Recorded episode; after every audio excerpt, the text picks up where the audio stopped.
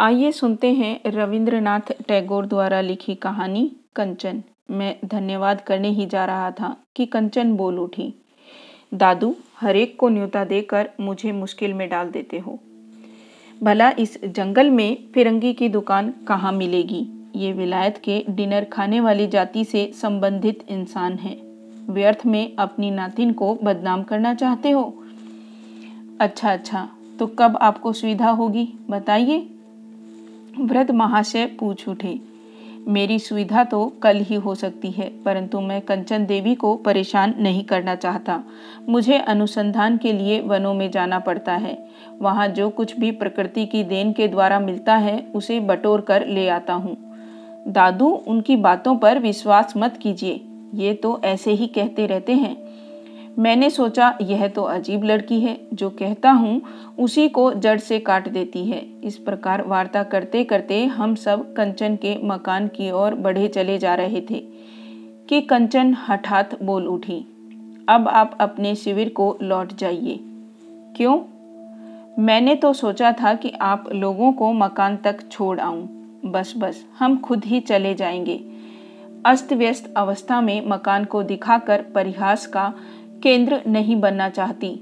उसे देखते ही मेम साहब की याद आ जाएगी। विवश हो मुझे विलग होना पड़ा। इस अवस्था में मैंने कहा, कल आप लोगों के यहाँ जो मेरा न्योता है, वह मेरे लिए नामकरण के समान है। कल से नवीन माधव नाम का डॉक्टर सेन गुप्त अंश छूट जाएगा। तब तो नामवर्तन कहिए। नामकरण क्यों कहते हैं? जैसा आप समझें। इसके उपरांत मैं अपने शिविर में लौट आया। उस दिन अनुसंधान के लिए लाए हुए पदार्थों की मैं परख नहीं कर सका। मेरा मस्तिष्क कंचन के विषय में ही सोचता रहा। अगले दिन तनिका के तट पर कंचन के साथ हमारी पिकनिक हुई। डॉक्टर साहब बालकों के समान मुझसे पूछ बैठे, नवीन, क्या तुम विवाहित हो? मैंने उस भावार्थ प्रश्न का तुरंत ही उत्तर देते हुए कहा, अभी तो अविवाहित हूँ। कंचन को किसी बात से छुटकारा नहीं। वह बोली, दादू, अभी तक शब्द तो कन्या पक्ष वालों को सांत्वना देने मात्र के लिए है। उनका कोई यथार्थ अर्थ नहीं। यथार्थ अर्थ नहीं? यह कैसे निश्चय कर लिया?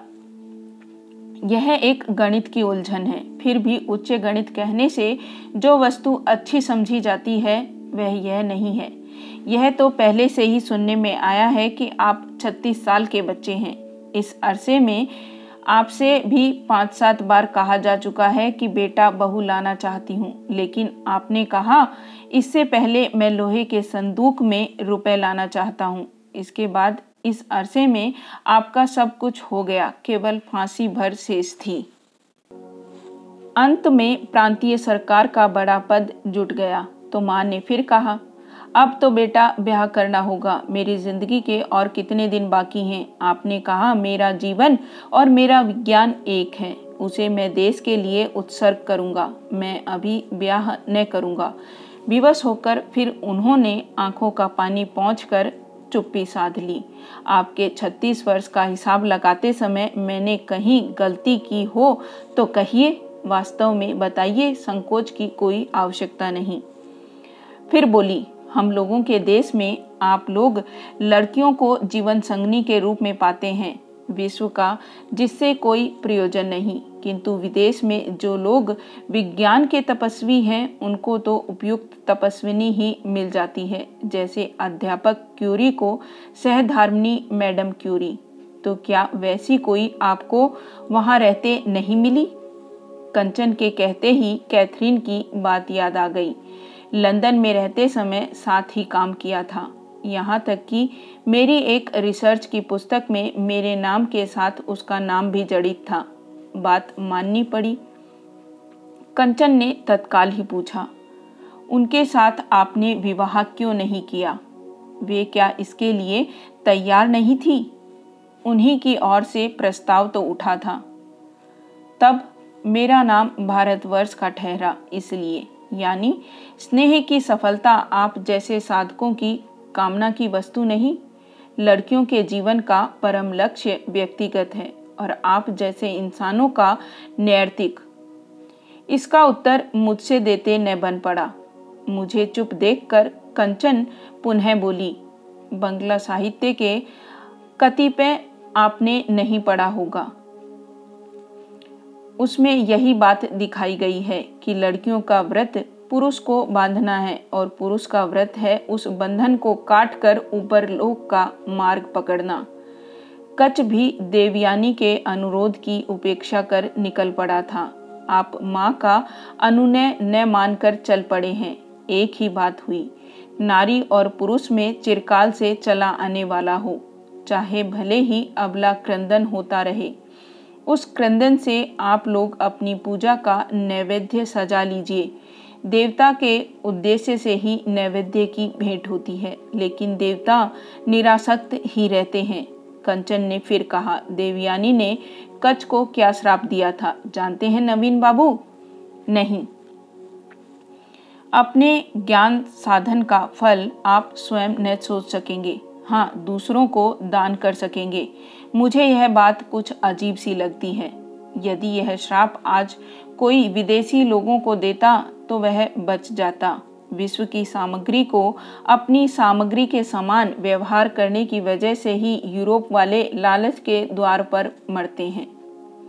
उस दिन जो बातें हुई, वे केवल हास्य व्यंग की ही नहीं थी। उनमें युद्ध की ओर संकेत था। कंचन के साथ अब मेरा संबंध सहज हो गया था।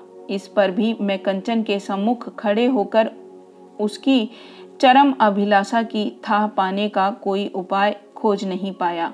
हाँ अवश्य एक दिन पिकनिक के समय यह सुयोग मिल गया। उस समय डॉक्टर साहब शिवालय के खंडर की सीढ़ी पर बैठकर रसायन शास्त्र की कोई नई आई हुई पोथी पढ़ रहे थे।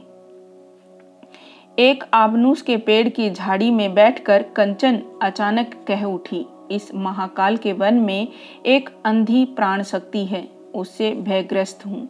कंचन कहती गई। पुराने भवनों के दरार से लुक छिप कर पीपल का अंकुर निकलता है और फिर धीरे धीरे अपनी जड़ों से उसे बुरी तरह जकड़ लेता है। यह भी वैसा ही है। दादू के साथ यही बात हो रही थी। दादू कह रहे थे, बस्ती से बहुत दिनों तक दूर रहने से प्रकृति के अभाव से मानव का चरित्र दुर्बल हो जाता है और आदमी प्राणी प्रकृति का असर प्रखर हो उठता है। मैंने उत्तर दिया, बताता हूँ। मेरी बात को भली भांति सोच देखिएगा। मेरा विचार यह है कि ऐसे अवसरों पर मानव का संग भीतर और बाहर से मिलना चाहिए, जिसका प्रभाव मानव प्रकृति को पूर्ण कर सके। जब तक यह नहीं होगा, तब तक अंधशक्ति से पराजित ही होना पड़ेगा। काश आप मामूली हाँ हाँ कहिए, संकोच मत कीजिए। कंचन ने शीघ्रता से कहा, यह तो जानते ही हैं कि मैं वैज्ञानिक हूँ, अतः जो कहने जा रहा हूँ, उसे व्यक्तिगत आसक्ति से रहित होकर ही कहूँगा। आपने एक दिन भवतोष को बहुत स्नेह से देखा था। क्या आज भी उसे उसी प्रकार? समझ लीजिए, नहीं करती। तब मैंने ही आपके मन को उधर से हटाया है। संभव हो सकता है, लेकिन आपने ही नहीं, बल्कि इस अंध शक्ति ने भी। इसलिए मैं इस हटने को श्रद्धा की दृष्टि से नहीं देखती। ऐसा क्यों? दीर्घ काल के प्रयास से मानव चित्र शक्ति में अपने आदर्श की रचना करता है। प्राण शक्ति की अंधता उस आदर्श को तोड़ देती है। आपके प्रति जो मेरा प्रेम है, वह उसी अंध शक्ति के आक्रमण का फल है। नारी होकर भी आप प्रेम पर ऐसा अपवाद मटती हैं? नारी होने के कारण ही ऐसा कह सकती हूँ। प्रेम का आदर्श हमारे लिए पूजा की सामग्री है। उसी को सतीत्व कहते हैं। सतीत्व एक आदर्श है। यह सामग्री वन की प्रकृति की नहीं है। मानवी की है। इस निर्जन में इतने दिनों से इसी आदर्श की पूजा कर रही थी। सारे आघातों को सहन और धोखा खाने के बाद भी उसे बचा सकी। तो मेरी पवित्रता भी नहीं जाएगी। तो क्या भवतोष के लिए अब तो श्रद्धा का स्थान है? नहीं। उसके पास जाना चाहती हो? नहीं। तो फिर कुछ भी नहीं। मैं आशय नहीं समझा। आप समझ भी नहीं सकेंगे। आपकी संपत्ति ज्ञान है। उच्चतर शिखर पर वह भी इम्पर्सनल है। नारी संपत्ति हृदय की संपत्ति है। यदि उसका सब कुछ चला जाए, वह सब कुछ जो बाहरी है, जिसे स्पर्श किया जा सकता है, तब भी उस प्रेम में वह वस्तु बच रहती है, जो कि इम्पर्सनल है। वाद विवाद में समय नष्ट न कीजिए। मुझे कुछ ही दिनों में खोज करने के अभिप्राय से अन्यत्र कहीं चला जाना होगा, किंतु फिर क्यों नहीं गए? आपसे तभी कंचन ने पुकारा, दादू, डॉक्टर साहब अपना पढ़ना लिखना छोड़कर उठ आए और मधुर स्नेह के स्वर में बोले, क्या है दीदी? आपने उस दिन कहा था ना कि मनुष्य का सत्य उसी की तपस्या के भीतर से अभिव्यक्त हुआ है उसकी अभिव्यक्ति प्राणी शास्त्र से समझी जाने वाली अभिव्यक्ति नहीं है हाँ बिल्कुल ठीक दादू तो फिर आज अपनी और आपकी बात पर निर्णय कर दूँ। कई दिनों से मस्तिष्क उथल पुथल का केंद्र बना हुआ है मैं उठ खड़ा हुआ, बोला तो मैं चलूँ? नहीं, आप बैठिए। दादू, आपका वही पद फिर खाली हुआ है और सेक्रेटरी ने पुनः आपको बुलवाया भी है। हाँ तो फिर आपको उस पद को स्वीकार करना होगा। अति शीघ्र वहीं लौट जाना होगा। डॉक्टर साहब बेचारे हतबुद्धि होकर कंचन के मुँह की ओर ताकते रहे।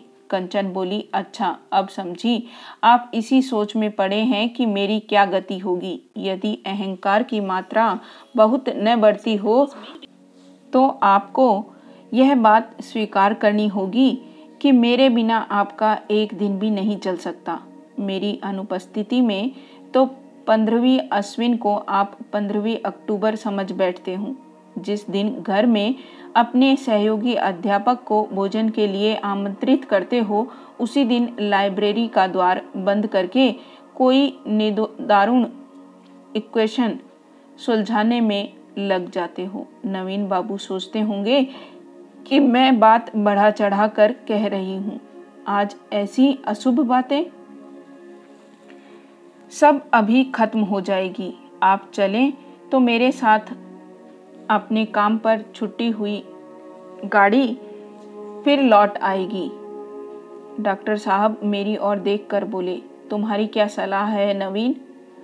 मैं क्षण भर स्तब्ध होकर बोला, कंचन देवी से अधिक अच्छा परामर्श कोई नहीं दे सकता। कंचन ने उठकर मेरे चरण छूकर प्रणाम किया। मैं संकुचित होकर पीछे हट आया। कंचन बोली, संकोच न कीजिए। आपकी तुलना में मैं कुछ भी नहीं हूँ। यह बात किसी दिन साफ़ हो जाएगी। आज आपसे यही अंतिम विदा लेती हूँ। जाने से पूर्व अब भेंट न होगी। यह कैसी बात कह रही हो? दीदी, डॉक्टर साहब ने पूछा। दादू, इतना ही कह सकी कंचन। मैंने उसी क्षण डॉक्टर साहब की पगधूली का स्पर्श किया। उन्होंने छाती से लगाकर कहा, मैं जानता हूँ, नवीन, कि तुम्हारी कीर्ति का पथ तुम्हारे सामने प्रशस्त है। अपने स्थान पर लौटकर पहला रिकॉर्ड निकालना उसे देखते ही मन में सहसा आनंद उमड़ आया। समझा मुक्ति इसी को कहते हैं। संध्या बेला में दिन भर का काम समाप्त करके बरामदे में आते ही अनुभव किया पंछी पिंजरे से तो निकल आया है, किंतु उसके पाओ में जंजीर की एक कड़ी अब भी उलझी हुई है। हिलते हिलते अब वह बज उठती है।